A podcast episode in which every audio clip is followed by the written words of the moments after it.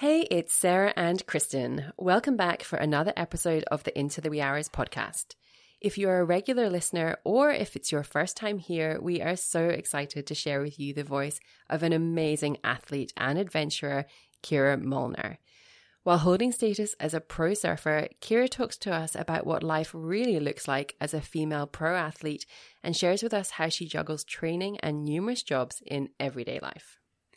Before we kick off, we would like to acknowledge the traditional custodians of this land and sea where this podcast is being recorded on, the land of the Gubbi Gubbi people of the Sunshine Coast. We pay respect to their elders past, present, and those emerging. As we've mentioned in previous episodes, we have started a Patreon account. We absolutely love bringing episodes to you fortnightly, as it really is a fun creative outlet for Kristen and myself.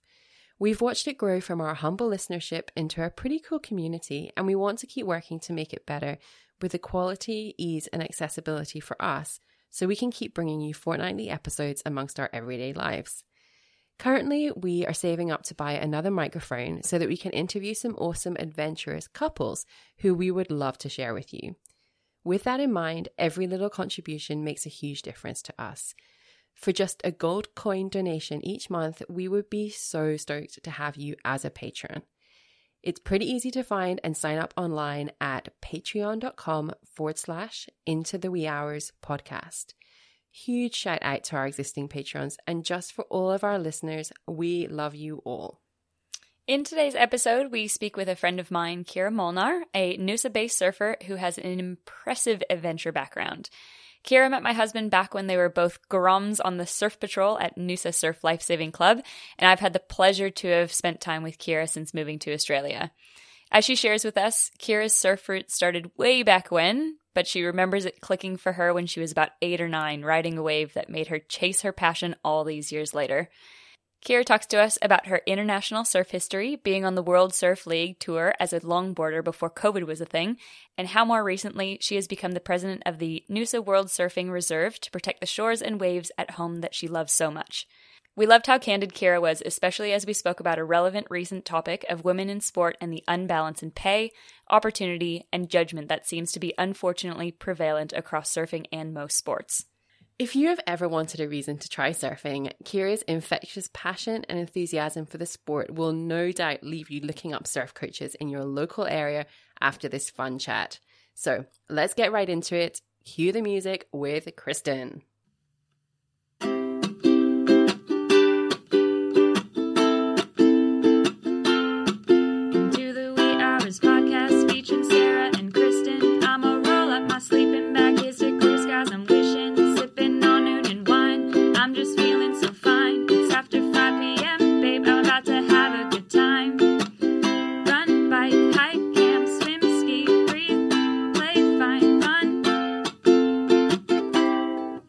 Welcome to episode 23 of the Into the Wee Hours podcast. My name is Sarah Pendergrass, and I am here with the beautiful Kristen Borton. Hello! We are also joined in the studio today by a friend of Kristen and Phil's, Kirra Molnar. Welcome. Hello. I hope I pronounced your name right there. I was like, I meant to check that before. Actually, just listening, live, love listening to both of your accents on the podcast. it's actually really easy to tell the difference between everybody. So Kirra is the Australian one. um, there was a funny little anecdote. Um, Sarah asked, oh, "Is she named after the surf break? Is that what you're named after? What's Yeah. the like origin behind your name?" well, so a bit of a divide between mum and dad, but dad was like, "Yep, surf break, Kirra, awesome." Mum watched the movie Xanadu and was like, "Olivia Newton-John, Kira, that's the name." So, gotcha. Okay, well at least there's two pretty good stories behind it. a bit of a twist. That's awesome. So I know Kirra from Phil, who's my husband. Kirra was a little grom coming into the uh, Noosa Surf Life Saving Club and was on the same patrol as Phil. So yeah, it's kind of cool. When I was googling your name, a little fun fact is if you type in Kirra Molnar surfing, there is one million six hundred and ninety thousand responses off of Kirra Molnar's survey. It's a pretty popular beach too. true, true, but most of them were you. nice try though. exactly. so, um, just to get everybody a little bit warmed up, we do like to start off with a quick fire. They always come with a minimal prompt of who you are. We know a bit of your background. Obviously, I've prompted Sarah a little bit here too, but just to kind of warm everybody up. So we'll start off with a quick fire questions, and Sarah, you're kicking it off. All right. So, big question to begin with pineapple on pizza. Hell's yeah or hell's no? Hells yes. Yeah. yes, I, Always. Queenslander, right? Again. Kristen's just sticking with us now. She's the definite no. She's like, oh. Maybe there's time to change her. I'm sure we'll order pizza tonight and try it. staying strong, staying strong. All right, so there's only one surf break that you can surf for the rest of your life. What is it? oh, that's a tough one. Um, probably Cloudbreak in Okay. Fiji. Yeah. And why? Um, I just really like the reef break. There's there's a few different breaks around that break as well that are kind of part of it. So um, it's really mechanical. It pumps. It's just a really beautiful wave and a beautiful place as well. So yeah, I, I'd have to say that just kind of brings back a little bit of memories from my childhood. So yeah, Yeah, yeah, because you had a stint of living in Fiji as well. yeah, which was fantastic. Very good. Nice. All right. Next question. I understand that you have done lots of travel. You obviously just mentioned you have also lived in Fiji. If borders, COVID, and money were not an issue, where would you like to go? so many places. How do I pick one? um, I think I'd like to go to the Mentawais. I haven't actually been there yet, so I've been a bit through Europe. I've done Indonesia and done Philippines, but the Mentawais would be really cool, like a boat trip over there, something different. Wow, Yeah. super different. That's cool. Awesome. Yeah, one day Yeah. when everything opens back up. soon. hopefully. The minute you say that, I just think of boat trip surfers. Like that's the iconic thing that comes to mind. So amazing. Totally. I'm glad I hit that. now, Kirra, we've had a couple of nights out together. What mm. is your go-to karaoke song? Because ah. also a little bit of a preface here too.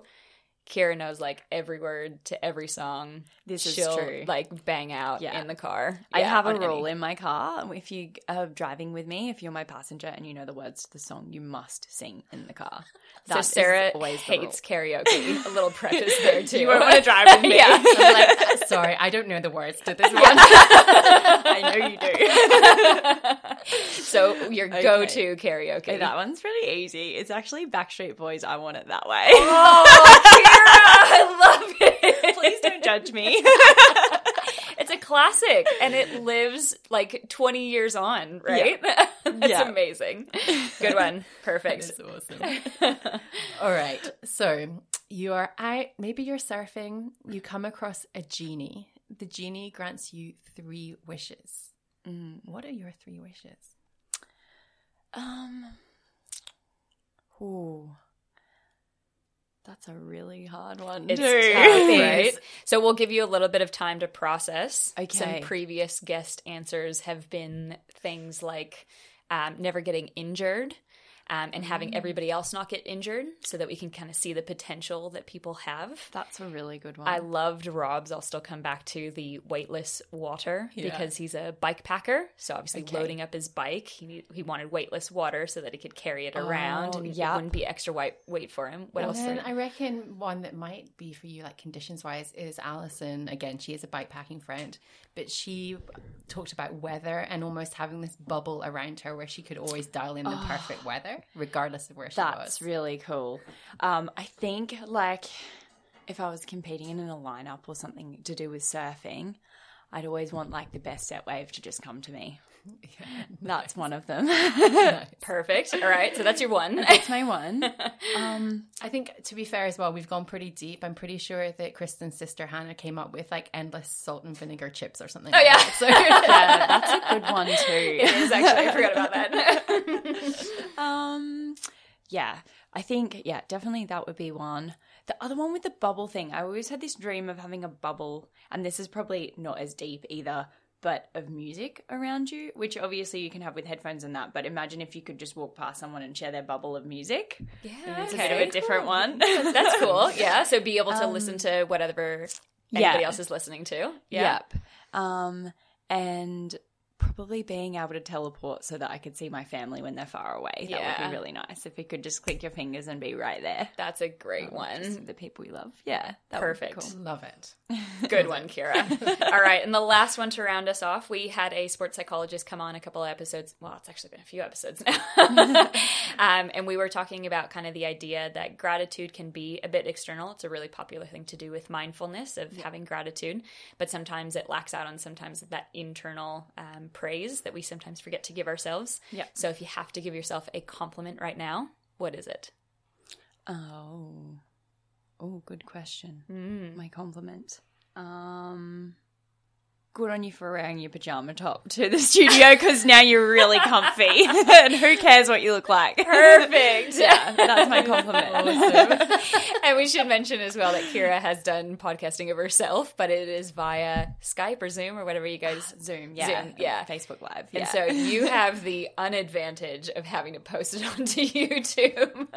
Yeah, yeah, absolutely. There's been some funny times where I've been in weird situations when I've had to be in the podcast, like Kristen has known when we were camping. And I was drenched, soaking wet from the rain, trying to. Hide out and get the one minimal bar that you can get. Yeah, to be on the Zoom call. yeah, this is much more luxury. yeah, we've got aircon going. You do also look great in your pajama top. So Thank you. well, you made it through the quick round or quick fire questions. Good job. Now we gave we gave you a little bit of an overview as well, but pretty much with everybody, um, we know a little bit about you, but probably our listener does not. Again, there is a substantial amount to know about Kirra Molnar, but in as many or little words as you like, just give us a bit of an origin story. You can start as far back as, you, as you'd like. um, okay. Um, so my dad's side of the family are Hungarian and Lithuanian, and they came over here on a boat and ended up in South Australia. My mum's side of the family are like Irish and English. And so I was actually born in Adelaide in South Australia and lived with um, my nan and pop in a duplex with my mum and dad for a little while growing up there. So I was only two um, before we moved to Noosa in Queensland. We used to come up for holidays every um, every single year. Um, and yeah, so I guess background obviously most people are European, bit of Eastern European, and um, yeah, from born in Adelaide and then moved to Noosa and live, been living here most of my life now. So Cool. And so, talk a little bit about um, your athletic background, your surfing history, and things like that. Yeah. Um, so obviously when I got dragged up to the Sunshine Coast, which I'm definitely not complaining about these days, um, I just had to learn how to surf because it's awesome here and we have epic waves. So I guess living here has kind of shaped the way I've surfed as well. Um, really got into that when I was six years old. My dad taught me how to surf and I've always been keen on like different kinds of sports as well. So played tennis, played like soccer at school. I still play touch footy now. So always just really enjoyed different kinds of sports and heaps of different activities. Surfing wise, I think that took a major role um, within my life as well. I still remember the moment when I was surfing the board that I was on, the wave that I caught, that it just really clicked, and I was like, I just want to do this for the rest of my life, kind of thing, and never want to stop. Um, and I what think, age was that? oh, it was probably eight or nine, maybe. amazing. Yeah, yeah, it wasn't that long after I'd started, but um, yeah, it was, pretty awesome. That's cool. Yeah. Yeah. And you've been surfing pretty much on the Sunshine Coast. You had a little stint in Fiji, but most of your surfing has been done on the Sunshine Coast and a bit internationally as well. Yeah. Um, before all the COVID stuff happened, uh, you were Yeah. in. You were doing. Is it the World Surf League WSL? Yeah. So I I originally grew up actually shortboarding. Okay. Heaps um, around Noosa, and then just living in Noosa and having like world class longboard points, it kind of shaped my surfing to become a longboarder. So I think I started in 2016. Or before that, I started doing the Noosa Festival of Surfing just every year. I'd chuck a longboard out and try and surf it like a shortboard. A bit of a kook, actually, I was. Um, and then I was like, oh, this is fun. I could do this way more stylishly, like real longboarders. And then each year it kind of just grew. And then, uh, when was it? It was kind of, it was a few years ago, about four years ago, I started getting a little bit more serious with it. And so started doing like state titles, um, and then qualified for Aussies and was doing that, and then did regional QS events to get on the WSL tour, and then it was really cool. In 2019, the WSL World Longboard Tour kind of opened it up to a whole group of athletes, which is awesome because I think there's a lot of people who don't have necessarily access to get to the events or um, only two people in each region get the ability to whereas like within australia we have some of the best longboarders. Um, like especially speaking from the female side of things we probably like tully white emily lethbridge lucy small there's a, a handful but only one or two qualified i think one at the point before that Yeah, so it just gave more opportunity for everyone to be a part of it and qualify for the World Championships, which was the last event in Taiwan. So 2019 was an epic year of just the growth of the sport, um, and it was really cool to be a part of that too. So yeah. So did it not include longboarding beforehand? Is that what you're saying? It did include longboarding, but they were always only one events. And so what happened was you had regional qualifiers. So whatever in your region, so say um, Asia Pacific region and then the US region, you would only have so many people who could qualify from those events to get to the t- top. Um, whereas this one kind of opened it up so everyone could enter into Noosa and then come and surf and then get ranked based on that and then we went to New York and or Spain and then New York and then the last one they had a cutoff that went to Taiwan. Cool. Um, so yeah, that was pretty awesome. Yeah, I was going to ask where they were. So New York, Spain, Taiwan. Yeah. Anywhere else? And just Noosa. Noosa. Well, not just Noosa, but Noosa. Yeah, It's, Just it's nice when you for can us. say just Noosa. totally. Whereas everybody else is like, and Noosa. yeah. That's pretty exciting. It's a pretty fun event. So yeah. Oh, that's super cool. I confess, I had no idea that um, Taiwan was home to good surf breaks. Yeah, like, is that a yeah. cultural thing there? Yeah. So, uh, like, it's not somewhere you think of, but when you look at it on the map and where Taiwan is, you're like, of course it gets epic Makes surf. sense. Of course. but down that sort of uh, southeastern part of the coast, there's unbelievable waves. Um, and we competed. In, I was lucky enough to um, get a wild card into that event. Um, and go over there and we had cyclonic winds and a massive typhoon which was cool because there were epic waves but it was pretty gnarly yeah. that means like really hectic just for those who don't know that. And so trying not to get blown away there um, they have a harbour there where there's nice little peelers on the inside and then a few other breaks like a couple of reef breaks. And it was so big where we were surfing originally where the contest was meant to be. They had to move the contest and it was a big decision. And i'm not saying the name of the place where we went um, but it was an epic left-hander reef break, and it was awesome. So, Oh, you're not saying it not to Oh, brag I'm on. You're not- like not giving any trade I'm not going to say the name of the place. we tried to keep it so quiet, all of us competitors.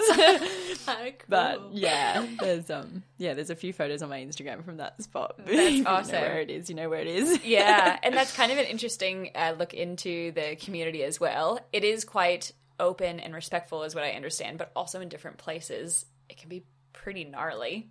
Gnarly meaning, very hectic. yeah. Um, because I hear stories back in California that if you go to a surf place that you're not supposed to be at, they'll like slash your car, Like you know, tires. Yeah, yeah, Yeah. But I, I don't know. Correct me if I'm wrong. I really don't feel that here. Like, talk a little bit about the community of surfing here. That's actually a really interesting issue that I'm dealing with at the moment as the president of Noosa World Surfing Reserve. So um, it's a big thing. And I've also been talking to people over in California and Malibu, like Carla Zamora. Um, and they do have a lot of localism there. And I've been in the water with those crew. And if it depends who you know. Yeah, As okay. well. If you know the right people, you're okay. Same as sort of Hawaii. I've been surfing Queens Yeah. and known someone in the water. And then it was like, oh, you can have any wave you want. Um, which is interesting, which is it's it's such a tricky thing because I sort of see localism as a bad word, but then it's also not a bad thing with the increase of surfers that we have at the moment and how dangerous it can get when it gets crowded and people don't know what they're doing and they're dropping in in the lineup. So at the moment, we are trying to redefine localism um, in terms of uh, creating awareness from the grassroots and education programs. Um, as well as having like ambassadors within different clubs that people can go to and ask about certain situations. And in terms of coming together as a community of the locals from like the paramedics to the lifesavers to the board riders clubs to just the general local surfer to say if people are visiting us, respect what we have here and respect the surf and respect the lineup mm. because I think there are a lot of people who don't understand that and they just don't know. Um, and they're dropping in on every wave, going Yeah, and snaking people, but they don't really know they're doing it. You know, they don't mm. understand how a lineup works. So, what does snaking people mean then, please? That's a good question. How does a lineup work? For those who need to know. Yes. um, actually posted a video the other day on the thing um, where a whale snaked a surfer. um, but basically, it's pretty gnarly, actually. I'll have to share that with you. Um, it was so basically, if you're waiting in the lineup for a wave and you're sitting out the back, if another surfer paddles past you in the lineup and then turns around and catches the next wave, that's snaking. Okay. So you want to hold your position in the lineup. Um, ideally, if you wanted to paddle past someone where they were sitting, you would sit and let a set go because that person has been waiting longer than you. Um, so that's just where the respect comes into it. Um, and not just being greedy, really. and Yeah. being thoughtful. So, Yeah. Yeah. I um I lived in Bondi for a while and saw a lot of that type of behavior. That's for sure. Yeah. Yeah. Um, and then so you very quickly said there you are the president of the. You're going to have to Noosa World Surfing Reserve. Noosa World Surfing Reserve. So congratulations! I feel like that's a huge thing. Yeah, um, it's pretty cool. It's been a really fun learning curve. I was pretty nervous at the start, so I just stepped into the role um, last year in November. I got voted in as a president um, and took on from Phil Jarrett, who has done an amazing job coming from um, a national surfing reserve to a world surfing reserve, which is designated by the Save the Waves Coalition. And what's the difference between a world and a national surfing reserve? Um, I believe it's a recognition, so it it depends. Um, so California is where the Save the Waves Coalition is based, and they designate and you have to get voted in by the other World Surfing Reserve as a World Surfing Reserve. Okay. Um, but the concept of them is to protect um, really beautiful waves that exist on the coast, as well as the environmental, cultural, and economic aspects of that area. Uh, for us, we're really lucky because we don't really have that many environmental threats as some of the other World Surfing Reserves. So we're not really, thankfully, to Noosa Council, they've got a lot of restrictions which actually you know we're not going to get a harbour built in the middle of the perfect waves which is awesome. Uh, but we do have issues exactly like we were just talking about like that localism and that surf etiquette um, and developing programs to deal with the crowds and the number of people that are surfing in the lineup too Which is only increasing. yeah and it's inevitable you know? Um, so yeah it's tricky it's a tricky thing but i think we can do it i think we can do it yeah, it's trying to find that balance of we do have an amazing place that we would love to share with people, Yeah. but making sure that it's done sustainably, appropriately, with Yeah. obviously environment being probably front of mind for you guys as well. Yeah, Yeah. yeah, definitely. I noticed when I was last running along the Noosa coastal track that there's a bunch of defibrillators along there now as well. Has that been part of the project? Do I understand? Yes, it is. Um, so we were able to pop a few in last year. So there's one at the Information Hut at the beginning of the national park. There's one at Tea Tree Bay, and there is one at Granite. And um, I think the one at Tea Tree Bay and the one at the Information Hut were used not long after they were actually installed, which is awesome.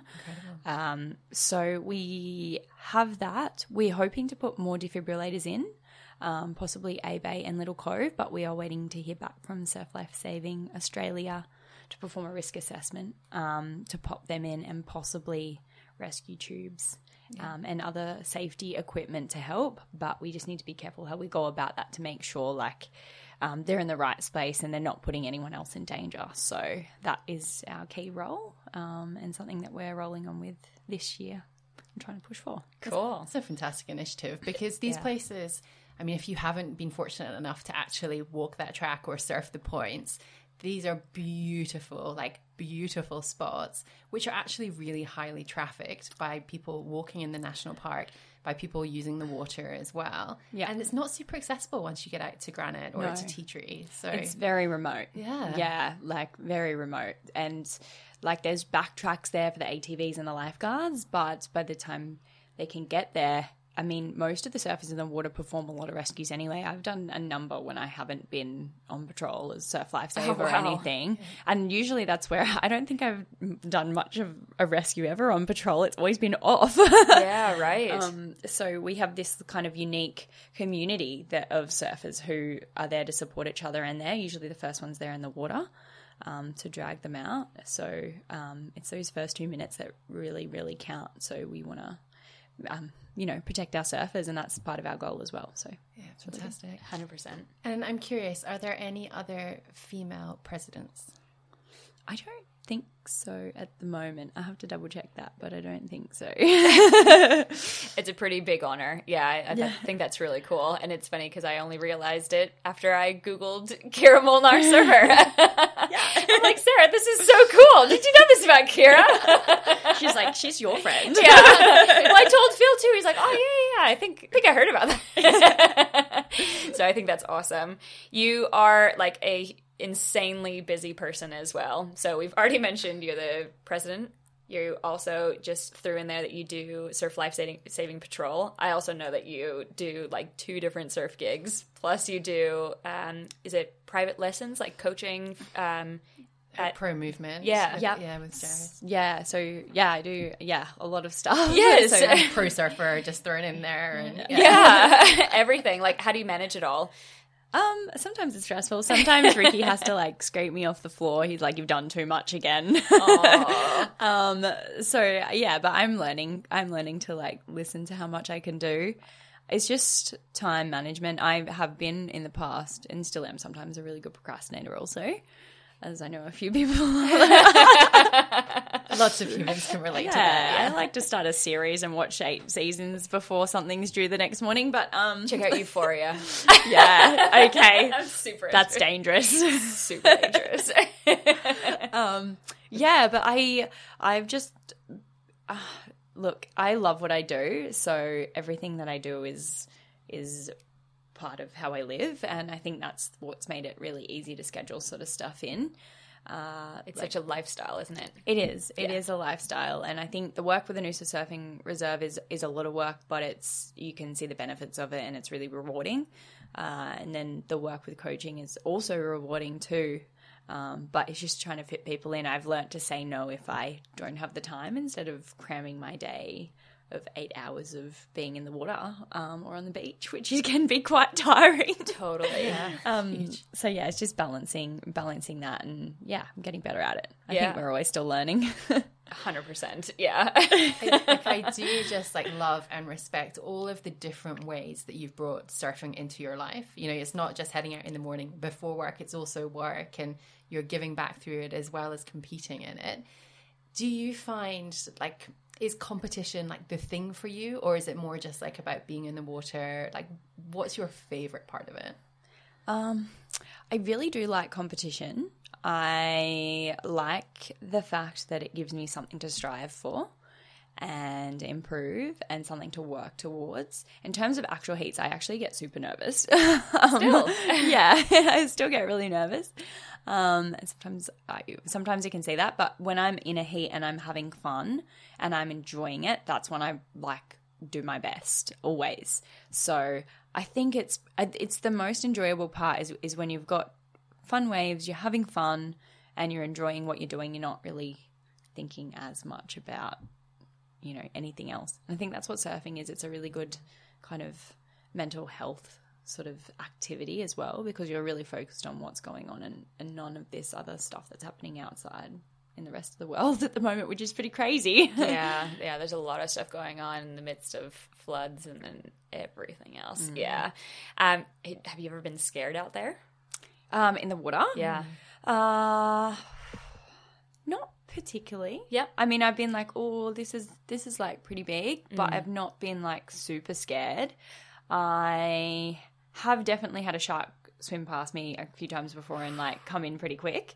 Walked on water, um, but it's not the ones that you see that you have to worry about. Yeah, Uh, yeah. that's probably more of a bit of a a bit of a fear is just um yeah i don't know just what, what else is out there in the water Yeah. which i think is beautiful like i happily swim with sharks but um sometimes they've gone past on an every day and i'm like yep no that's it i'm getting out Yeah, i'm not gonna risk it Too close for comfort, maybe some days. Yeah. yeah but yeah in terms of size and the surf i've not been in anything that i've been particularly like extremely scared of i think taiwan was pretty big and wild um there was actually a moment where i took a set wave my mistake i should have got the ones in between because the set waves weren't that good to actually nose ride um, but i come off and my leg rope which was so long already had wrapped around my foot and i was like under the water going oh no this wave's going to pull my board and my foot off Yeah. um, and I was like trying to get to it to get it off, and I couldn't. So luckily, the leg rope I had actually stretched heaps, and so I kind of just went with the board and got dragged in a little bit, and it wasn't too bad. But I was like under the. That's probably one of the moments I was under the water, and I was like, oh crap, now what? This could go very wrong very quickly. yeah, Yeah, yeah. Um, but yeah, I think I think the more you surf, the more you feel comfortable in the ocean, and and build on that, and you also have to listen to your you know your limits too. So yeah. And I'm sure you've probably found the edge of the limits to know where they might be hitting. It. yeah, sometimes. yeah. I think like it's interesting. You talk about limits, and then also like when you refer to wildlife, and it's something that's come up across lots of conversations about adventure. It's also intuition, Yeah. and just being okay with okay, I'm just going to make the call. I want to get out of the water now. There may not be like a real, real reason, but it just doesn't feel right. Yeah. is that fair? It's, it's funny talking about that because it's another um, lovely surfer, Sarah Robinson, down south. And um, she was talking to me one day about this sort of like weird vibe she had. I can't remember the place where it was. Um, but she just felt, oh, she just said, I don't paddle out there because I just have this funny feeling. And it's almost like, she was like, it's almost like a spiritual feeling of like, it's just bad to, to go in the water there. And it's a pretty sharky place. Might have been Flat Rock or somewhere down south. Um, but yeah, it was interesting talking to her, and she was just exactly the same. She was like, "No, you just have to listen to your gut, and if you get that feeling, just don't do it." so, yeah, pretty good advice, I think. yeah. We don't have too much of a shark thing up here, though, do we? Is there. I you tell me. I don't know. The water's very much up Um, here. Not as much because, uh, like, a lot of I think where the sharks are and the great whites and all that sort of thing. Usually, there's a really big drop off, um, which you see down in South Australia and, and down in New South Wales. Whereas here we have like a really shallow. Um, kind of steady drop off, and then Sunshine Reef and and that sort of thing. We do have uh, there are, are a lot of tiger sharks around here that I've noticed. um, and the bull sharks that come out of the river when we have the floods like this. And I have seen them go past like little ones before and not been too worried. Um, but it depends, like I said, that gut feeling as well. It's not as big of an issue here as it is in some other places with the big sharks. It always just uh, made me swim a little bit faster going across Mooloolaba just thinking about it. I, I don't know anything about the amount or, you know, what would be out there, but just that little bit of a kick to go faster. yeah, I guess you haven't got anything like that when you're running in the Yeah. wild. Maybe bear and moose chasing you. yeah, like drop bears potentially. Yeah. but no, there's really not too much out here. There are Correct me if I'm wrong. No, there aren't don't- predators. If you're in North America and they're like bears and wildcats, that's different. That'd But make you Yeah. run real fast. Yeah. yes, yeah, But yeah, there's no doubt it's a little bit different being in the water. Yeah. yeah, all of that different stuff that comes into it.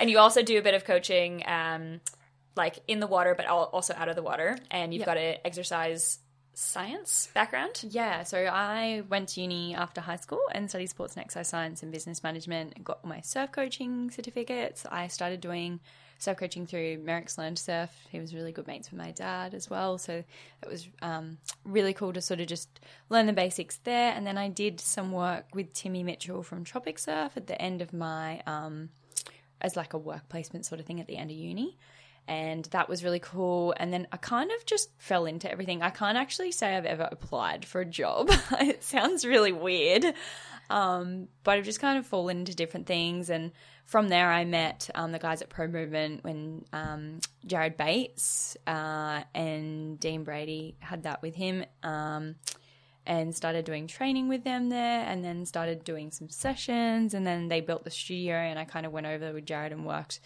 work with him there now too. So take a couple classes a week, take PT sessions, and I've got a really cool group of Groms come in on a Thursday Arvo at the moment who are really, really good surfers too. So it's cool to see that younger generation. Um, and then boys and girls. that one's just actually a boys group, but um, there are heaps of girls who rip away coach as well, sort of thing. Um, but that's just like a private sort of session, and then some of the girls are really good as well. there's um, there's one little girl, I think she's like twelve or thirteen, and I'm like, you should just join the adults class. um, but yeah, uh, and then coaching wise, from there, surf coaching, as I do a lot of contract work um, for a few of the school programs. I worked with Sunshine High Excellence program for a bit. Work at St Andrews now. Do some contract work with um, Christy from Surf Dancer, Dancer, and then also do my own coaching sessions under my business as well. So it's just a little bit of everything. And you're running surf retreats too. Yeah, and I'm running surf retreats, which has been really fun. Yeah. So get to meet some cool different personalities. Totally. That's been really good. Was the last one I think in November? Did I see? There was one in November. I actually just had two last weekend and the weekend before. Wow. So yeah, two in a row, um, which is a lot of work, but it's it's quite rewarding. It's pretty fun. So Is that here on the coast that you run them? yeah, so just down um, in Noosa, I know I've had a few girls say come down to the Gold Coast and do one as well. So I'm like, be, yeah. maybe New Zealand. Who knows? Could be cool. This could open up the space for you. Yeah. Yeah. Um, but we do like video analysis. So I base the whole retreat around the surfing part of things. There's not, I, I get a lot of people messaging me and say, so what's on the agenda? What's scheduled? Sort of thing. Whereas the surf is, you know, changes every, every hour. The tide changes and that. And even the forecast changes. So I can't predict it 100%. So it'll usually be like, okay, arrive that we're going to go here. We're going to go surfing then we're going to come back, eat, we'll go surfing again, you know, so it's based around that. And then we'll pick based off that forecast and that day when we'll do video analysis. And so Ian Ballin, my mum's partner, is a really, really good um, photographer, like professional surf photographer. He has some epic photos from like cover magazines back in the day and stuff as well. So cool. I didn't know that about Ian. That's cool. Yeah, yeah. So he has like an awesome camera, and we get epic footage. All the footage from falling off, wipeouts to perfect waves, and they're the funniest ones to um, listen to as well and Yes. watch. and then basically we go back and we watch every single video and go over everything together, and then we'll go back and surf again, and then do another video session, about two or three video sessions each retreat, um, so they can improve depending on what they're doing, longboard, shortboarding, whatever. I'll coach it all. So. And is the skill level like established surfers? Is it beginner to anything? I guess surfing's so individual, so you can kind Yeah. of cater for everybody at one time. Hey. So that's tricky because I usually try and keep it like all intermediate or all more like progressive or all beginner kind of thing. Because when you're dealing with people who are more beginner and then more intermediate, you've got someone wants to be in close and someone wants to be out the back. And Gotcha. these people want bigger conditions, but these people want smaller conditions. Um, so I try and stick to the similar skill level when they come together for the retreat, which just makes it easier for them and easier for me. So- Yeah, I guess they're all speaking the same language at that stage too. Then you know we're not talking about. All right, here's where you position your feet when you stand up. Yeah. We're actually being able to talk about more higher level stuff, and people can pick up on that feedback too. That makes sense. exactly. Yeah. So yeah, but they're really fun. So- Cool. And you're going to continue to do more surf retreats? I will do. I is just finding time. There needs to be like about twelve more hours in each day for me. I think. Um, That could be what. Been a genie wish. Exactly. man, can I go back? I should have wished for a thousand more wishes. So you I can't do that. it. okay, genie police. Yeah.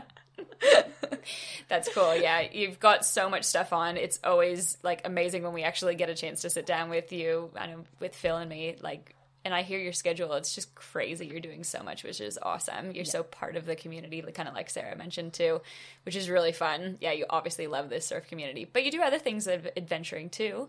Yeah, I do do other adventuring things. What do I do? We go camping. We went camping I in Lamington. We Yeah. forced Ricky to go for a hike with us. That's true. Yeah. My legs were so sore that next day. I am not a walker or a runner. I am a swimmer 100%. the hip flexors, they were moving in ways they I haven't moved. could not like walk after that. And I like do a lot of training, but just like walking for that fun. And it was beautiful, absolutely beautiful there. But um, But just yeah. painful. Yeah, painful. I, w- I held my tongue though. I didn't say anything. I was like, I'm fine. There was some cool spots. Yeah. Yeah. And you do other sports as well. You're actually Yeah. here at this time because you got cancelled out playing, is it touch? Yeah, touch footy. So um, my my flatmates and I play touch footy on a women's team together, um, and we were playing mixed last year. But that's one thing actually I had to cut down on one session. I was like, no, I I can't do it. I haven't got time. I'm going to do one session. So I was quite proud of myself with that. You said Boundaries. no. I said no, and my housemates were like, "We're going to hold you to that." um, but yeah, we were meant to have a training this afternoon at four to five p.m. for our women's synergy team at Coolum Touchfields, but I think they could be a little bit underwater. Just a little bit, maybe. Um, yeah, so yeah, that's why I'm here, which is awesome. I'd much rather be here right now Then soaking wet, potentially. Yeah. swimming laps on a footy field. yeah. So we should give give some context to the time that we're actually talking about. This is uh, we're recording on the 27th of February, which is like right kind of in this tail end of a huge rain event. There was someone swimming across Maroochydore rugby field that we saw earlier. yeah. That was insane footage. Yeah. Yeah, so this will be released in a few weeks' time, and hopefully by that time, no one is swimming on rugby fields anymore. It's been Yes. wild. This is well and truly a thing of the oh, past. Yeah. Exactly. yeah, it's just been crazy the rain. It's actually interesting because I had to cancel a couple of sessions this week, Oh, which right. is nice. I got a good sleep in, which I'm usually up and in the water at 6 a.m. each morning. But with the lightning, obviously we can't run in the water. So I did get a couple of sleep ins, but it's been pretty hectic storms. Yeah. Yeah. It'd be crazy to look back on.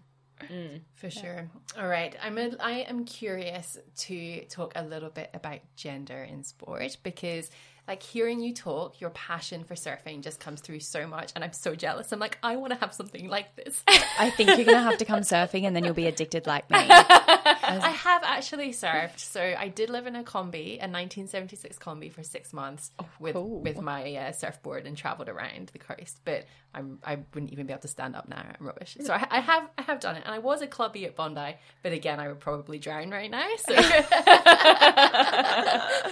so maybe I'll come some point. And also, I have to remind uh, Kristen that she's got some lessons to book in with you. Yeah. oh, yeah, that's right. Phil had a little gentle nudge for Sarah to bring it up. So yeah, we've got to figure out something. Yeah. We'll organise that. it's all good. You won't see her on the podcast anymore because you'll be addicted to surfing, though. yeah, yeah, true. Careful, Sarah. I know she's already very busy. Hang on.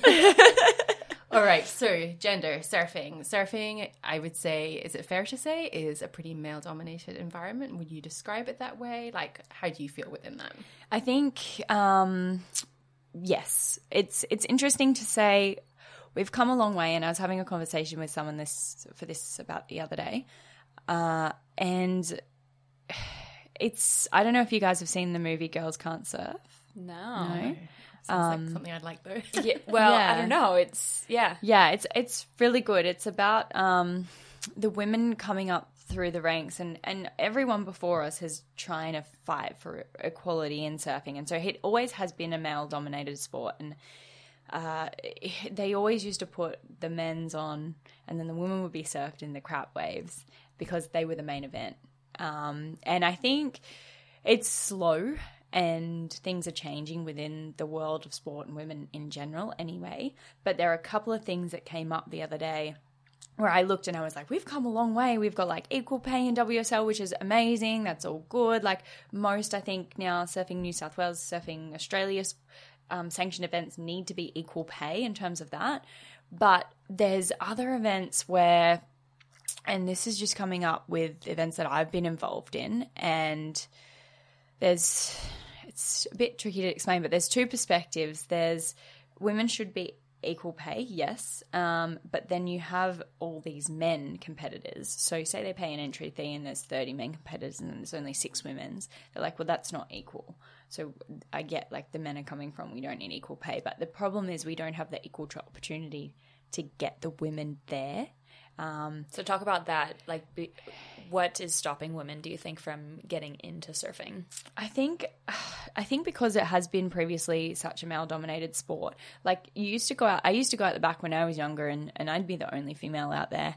And I know a lot of people before my day who would go out there and they'd be like, Girls don't surf, get out of the water. So although we've come far, we're still building on that because we haven't had that same opportunity in the past to get the women up through the ranks to provide them with the money to get there. Like I work a heap of jobs, a heap, right?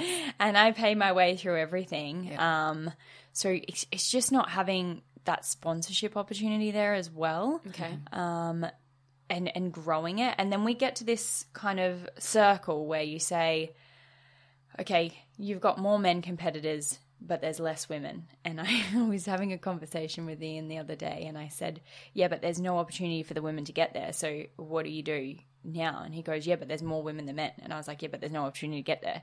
So it's like just going around in this circle of mm-hmm. like they should get less pay they should get more pay um, but not having the numbers there. So mm.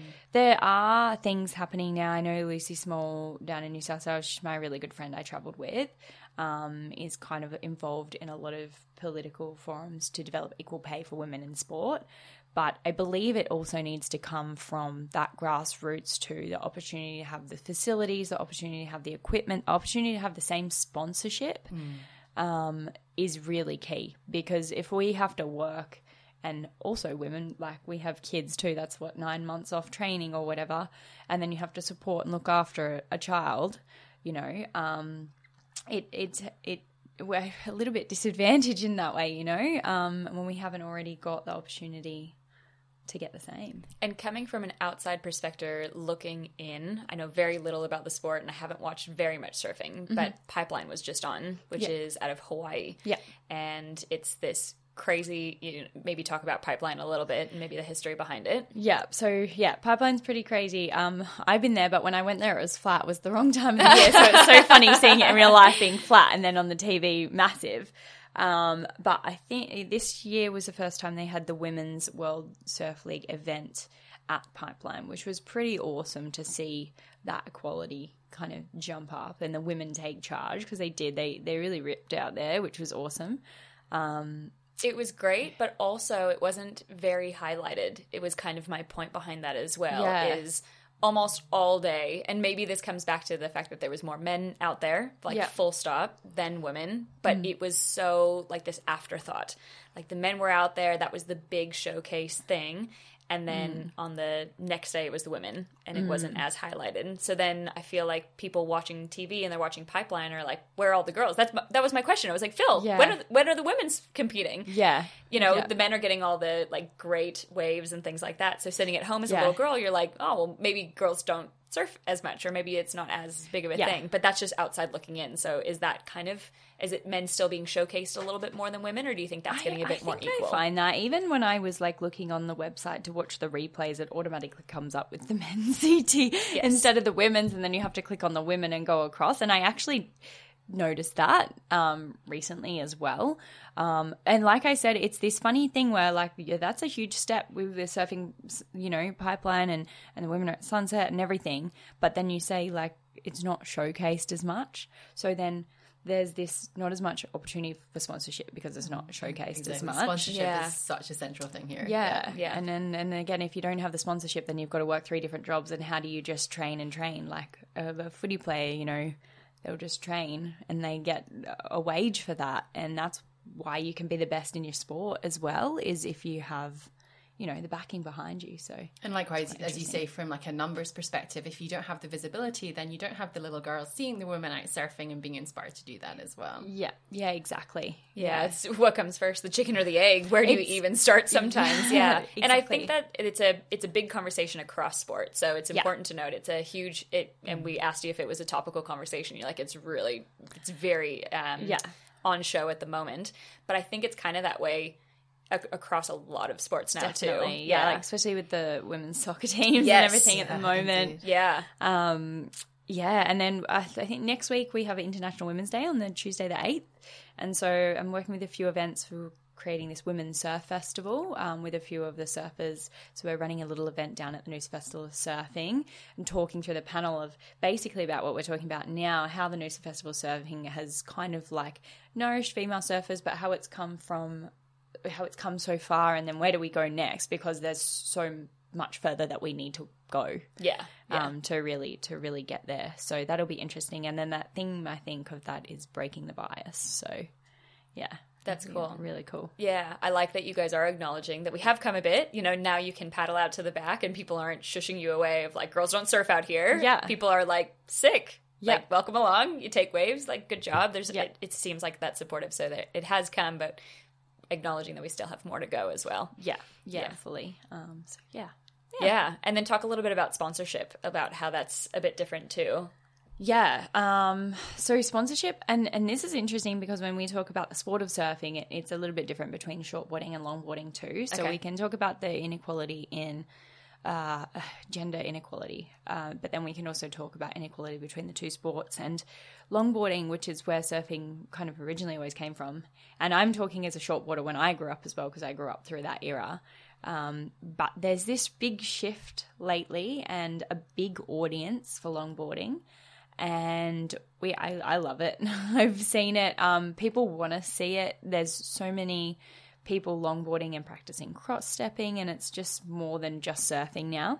It's so beautiful, like so graceful to watch. It's Yeah. incredible. Yeah. Yeah, um, but but there's not as much money in it at the moment, um, and so that inequality of of having that money to support yourself and sponsorship within that sport is trickier than being on the CT or as a shortboarder at, at the moment, um, kind of thing. And so I think it was a little bit disappointing for us as longboarders and the longboarding community when we come from 2019 when we had all these amazing like locations. The tour had just really opened up. 2020 was pretty good. They had a cutoff and they had surfed malibu the surf ranch and everywhere which was awesome.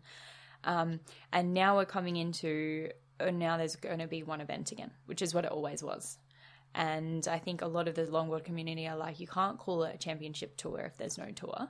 There's only one event.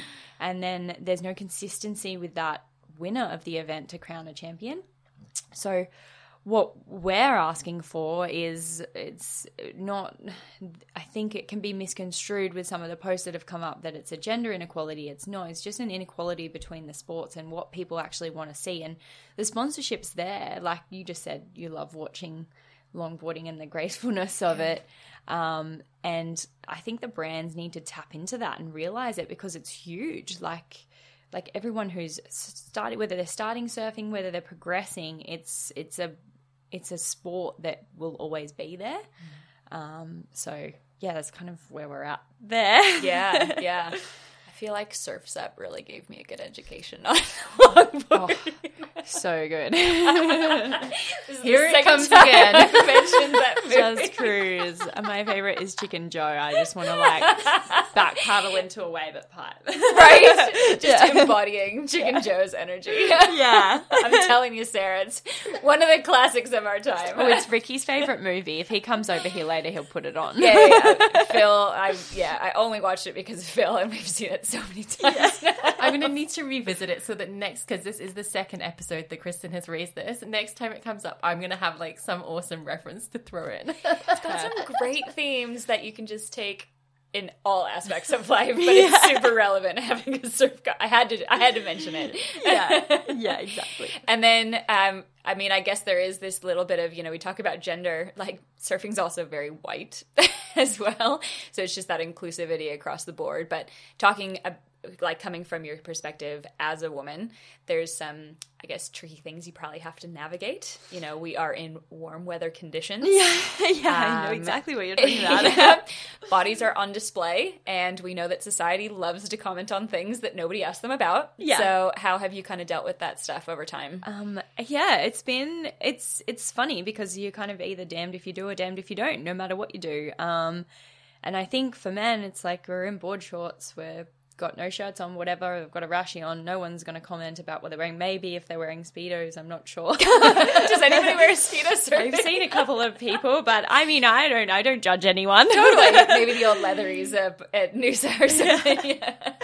um, but yeah, no, I um, I there was a really good swell recently, and I was wearing my bikinis, and actually, they're some of my favorite bikinis. Actually, Salt and Daughters, they're amazing because they really stay on and they look nice.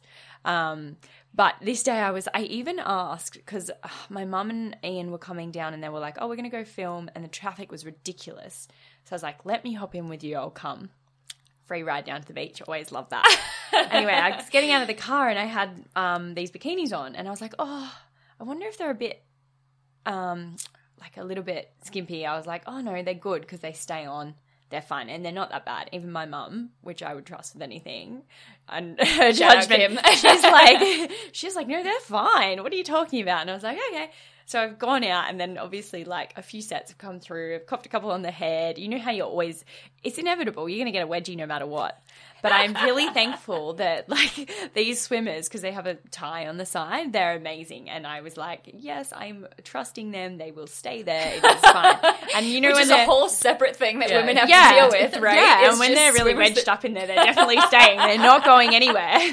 so I caught this wave, and there were a few photographers on the beach at the time, Ian being one of them, and we got this sick shot of me hanging five and um, dropping into this like a bigger set wave of the day, and it was awesome. And then um, JB from Pacific Longboarder magazine, oh, he is a legend. Just a shout out to him. Um, posted it on the Facebook wall at Pacific Longboarder, and it was so funny to see all the comments. And I can't say there were any females who commented about it, but there were a few males who were like, "Oh, they just wear you know g strings so that they'll."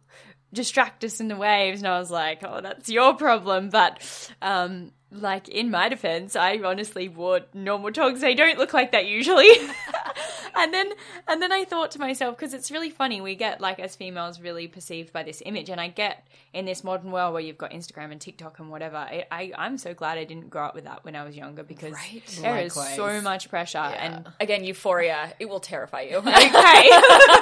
I'll get on it after this. Yeah. um, yeah, like just that that pressure, and even the pressure of like I'm like what 28 now, and and I was like, oh, this is weird. You know, you just you do like oh, people commenting about me and my body, which, um, you know, I didn't purposefully It's have on display. like it sounds like you were in this insane wave, like riding beautifully, Yeah. and people are commenting on your Yeah. arse. Like, it's, But yeah. it, and I think one comment was like about like, oh, why don't you wear board shorts like the other girls do? And I'm like, you know what? If I would have worn board shorts, you would have commented and been like, that chick looks like a bloke. I, what do you want me to do? it's so valid. Yeah. Yeah. And again, we don't ask for these comments, Yeah. but again, people and just like honestly. I caught that wave from like the pot to Little Cove Beach, jumped off and walked to my car, and I was so stoked. So Yeah, I was that- like, I don't care what you think. yeah. well, it wasn't even a thing when you were surfing it, right? You were like, this is sick. yeah, yeah, exactly. Yeah, you said like in my defense, it's like you really shouldn't need to be defending yourself. No, this wasn't yeah, what this no. was about. Yeah, No, yeah, yeah. exactly. So, do you find that that is something that you deal with? Like, is that in the back of your mind at all? Is that something that, like, how how should we go about? You know, there's not a good answer for it. Yeah, well, not. I mean, and not usually. And and there were a lot of people on the, that post and comment who were like, "What are you talking about? She just caught like a wicked wave." Um, and and that's a huge thing too. I think um, as females, we can kind of be objectified by our body a lot, and we need to look past that for it to be equal anyway. Like, how good did you surf that wave? Did like what did you do on it? Um, you know, how deep was your bottom turn? Hopefully, you guys get these references. I assume that a bottom turn is when you come down bottom to of the the bottom wave. and come up. yeah. Yeah. I was like, oh, I'm getting a bit, a bit intricate there. um, but yeah, I think people should be idealized for their performance in sport, and that's what sport is. It doesn't matter what you wear or who you are or what color you are or you know whether you were female or male before. Like really, I you know it's how you perform on that day and what you do. Um, and even talking to some of the other girls around town, they said people have made comments before and and you know it's like you wear what you wear and it's it's tricky you got to keep your boobs in you got to keep your butt in, like there's a lot to think about There's just that extra X factor. Yeah. But I like that you mentioned that. Like Bethany Hamilton, like she was surfing pipeline. She's got Yeah. one arm still, right? And she's just ripping. She was so good when she, She did that amazing, yeah. barrel and she took her like opposite arm across like where you usually do a grab rail and you you'll use your outside arm on the wave on your backhand and you'll grip the board in to go and she used her opposite arm because she obviously She only only has has that one. arm and just Yeah. like manhandled this grab into the wave and I was like whoa that was sick yeah. so Yeah, you inspiring thinking, oh, what's she wearing today? no But, yeah. I wasn't yeah, yeah. Interesting. It's Yeah. just a whole different thing that I th- again I think it's something that happens across every sport. Um, Yeah. a bit relevant to us and maybe the trail communities. Like I love my little trail community, but like Courtney Dauwalter is a very very strong runner. Like Yeah. she is in 200 milers and beats the boys. Like she is. Yeah, she'll Like- win overall. Yeah, she's redefining running for women, which is amazing. Awesome. But she comes in, and so you know, oftentimes women are wearing you know just short, short. But like, there's all Yeah. these considerations: what doesn't chafe, like what bra do I need so that it's not mm. gonna you know have bounce. Every, you know, it's the same considerations, but in a different sport. Yep. She comes in with long baggy shorts that go almost all the way to her knees, like big baggy shirt and stuff. But she's damned if she do. She's damned if Yeah. she doesn't. Yeah. Yeah. So she's like at the front of the line of everything. And she's just redefining it for people, which is pretty cool to Yeah. see. Yeah, she wears it really well. But yeah, same That's thing. And I guess we were having the conversation, but so much of conversation with her when you hear her interviewed is, oh, you're wearing these like basketball shorts. Like, why? It's like, okay, we can move past this. Like, Yeah. this is what she wears It's like for every the same single reason race. why I'm wearing my pajama shirt right now. I'm so comfy. Like, Who cares? yeah. but It's, that's like, not it. about her craft, her like skill, all the like hours, years of time she's Oh. invested in training. Same as you, you know. It's like it is. It's just a bit sad that it comes back to Yeah. this conversation. But you Yeah. expressed it so well as well. So yeah, you thank did. You for that. Thank yeah, yeah, that was awesome. So yeah, it, it's just an interesting conversation. I like that it's coming into play with surfing. Yeah. but it's really relevant across a lot of sports Yeah. right now. So I, I hope in the next five to ten years, when we're sitting down for another conversation, that things have changed a little bit too. yeah, Yeah, me too. Yeah, cool. Where do you want to go next? I think we're pretty good. Is there anything else that you kind of want to share or anything like that? Um, I guess I'd I've probably like in terms of sponsorship, I'd like to thank my sponsors. Yeah, good. Um, so I I've got uh, Longboard Shaper Classic Malibu sponsoring me, Huey's Wax. Um, I wear Salt and Daughters bikinis as well as a, a range of different ones as well. Um, and then oh, and Surflow. Um, they're the wetsuit company that I surf for, and they are really awesome. Uh, best wetsuits I've ever worn, actually. So, yeah, like I guess appreciating the support that I do have at the moment, you know. Um, yeah, Love it. And someone's now listening to this podcast going, This sounds awesome. I really want to try surfing. We're Yeah. on the Sunshine Coast. We have a lot of Sunshine Coast, like just local listeners. Yeah. What is maybe some helpful tips or tricks that you would give to those people wanting to get out into the surf? if you're just starting, definitely get a lesson first because you will progress so much better, and you just want to take out all those bad habits. So even if it's just like that beginner lesson, just to get the technique right, you will go so much further. Um, definitely don't grab the rails of your board and keep your eyes up are my two biggest tips when you're standing up. That's probably the biggest thing. If you're standing up now and you're still kind of learning, then just keep looking where you're going because you don't look down when you change the gears in the car or put your foot on the clutch. Analogy, actually. Yeah. Yeah. yeah, keep looking at the road. Yeah. It's just so attractive to look down. It's just like that magnet at the front of your It board. is. Your brain You just automatically wants to do that. It does. Um, I had a client who wrote on the front of her board, and she was like, "Look up, stand up." Something or other, and, and she didn't text her on her board, and I'm like, "You're still not looking up. You're reading it You're now." reading it 'cause it's on the front of your surfboard. well, it's like when I go mountain biking and they say, don't look at the rock. And I'm like, no, no, no, I have to look at the rock that I'm about to hit. well, you're you only going to hit it because hit you're yeah. looking at it. also, a contentious issue. What are your thoughts around softboards? Um, is this a question for you? This is a question for Phil. this is contentious within this household. I feel as opposed to a bigger. I don't What have side do you want me to take No, here? No opinions. Phil loves his softboard, and he's Yeah. got his softboard bandits, who we described as Sarah. I have heard of that. Yeah, yeah, yeah. I can tell everybody. Shout out to Jacob and Marcus, who are all they're all middle aged. They are all men who uh, love riding their foamies. Um, What's your thought around foamies? Foamies, foamies are actually awesome. They're so fun because they work in all conditions. Um, I, I, think the only downfall is uh, the, the rails. Um, the way they work, they don't connect with the water as well. So if you're trying to go more high performance um, and progress, and they're not as good, but great for beginners and great if you're a surfer and you, you know, are like it's a shit day out there and you just want to go have a foamy bash. Like it's so fun just to get out there. So definitely all for foamies. I actually have a little story about a guy who came into the shop one day when I was working at Classic Malibu, and he um, used to be sponsored by Ocean and Earth, and they make foam surfboards, and so we sold them. And so he came in and he's like, "I want that one there." It was an eight foot pink foamy, and I was like.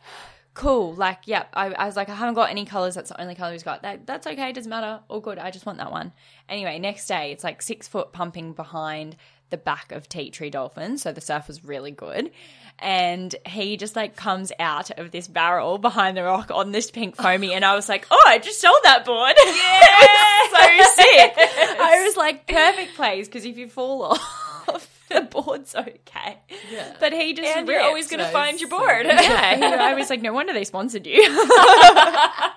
That's awesome. good. I love So that. sick. Yeah, Yeah. Phil loves his foamy, so there you go, darling. yeah.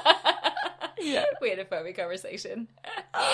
well, we always wrap up the podcast with a very um, intellectual question to end, thought provoking. You know, really leave the listeners with something. Yep. Okay, so I used to coach a group of little girls mountain biking at Sugarbag Trails in Caloundra, and the session would be an hour, and they couldn't make it through the session without needing to go to the toilet. So they would always ask, and I mean, you're probably familiar with this from coaching kids. They'd always ask, "Can we go for a wild wee?" Oh, which is pretty cute. Yeah. So the deep and meaningful question that we have for you is: Can you tell us about your wildest wee? Ooh. I think I have bladder control issues because I live in the water and you can kind of like pee anytime.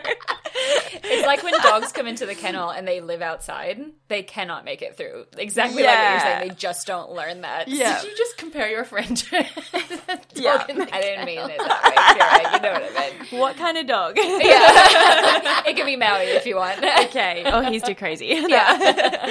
um. Oh. There's probably. I mean, like I've done a lot of bush peas, but not that wild. But probably a funny story. So I share a house with um, four other people. So I live upstairs with my flatmates Mick and Shannon. And we stare, share a bathroom. And so there's been one time where I had to pee so bad I couldn't wait.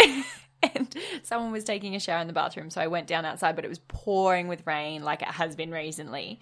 And I like peed in our garden at our house because I couldn't wait for the bathroom in the rain. And I came back up, and Rick's like, "Where did you go?" I was like, "I just really had to pee. I just couldn't wait." Oh, Okay, so, so the dog comparison actually wasn't that far. Yeah, actually, actually not wrong. I know, but but oh, I, it was just so long in the bathroom that I had to wait. I kept checking. I was like, so it was a half an hour later, and I was like, I wasn't prepared for someone to have a half an hour shower. Like this means business. We got to take care of this right now. Oh, I love it. Well, um, before we wrap up, if people would like to check out uh, your surf retreats or find you online, where is the best place for them to look? Um, you can have a look at my Instagram. It's just Kirra Molnar, my name, K I R R A M O L N A R. And I'm currently just rebranding, so I will have a website soon, which will be linked through that um, Instagram account. So just swing me a message on there, and I can pass on my phone number or whatever they need. Awesome. Very cool about rebranding. awesome. Well, again, you are a extremely busy, busy woman. Thank you so much for your time. Really appreciate it. It was really fun. It's been awesome to meet you. Thank you so much. Yeah, so nice talking to you guys too. Love it. Thanks for listening to another episode of Into the Wee Hours podcast. To get in touch, you can find us on Instagram at Into the Wee Hours podcast or email us at into the wee hours podcast at gmail.com. On Instagram, Sarah is all the gear nay idea, and that is N A E for all you non Scots people, and Kristen is at Kristen Vaughton. To read the show notes or to listen on the website, you can visit intotheweehours.com forward slash podcast. And to help support this podcast, you can also head over to our Patreon page, which is patreon.com forward slash into the wee hours podcast. Happy adventuring, and we will talk to you next time.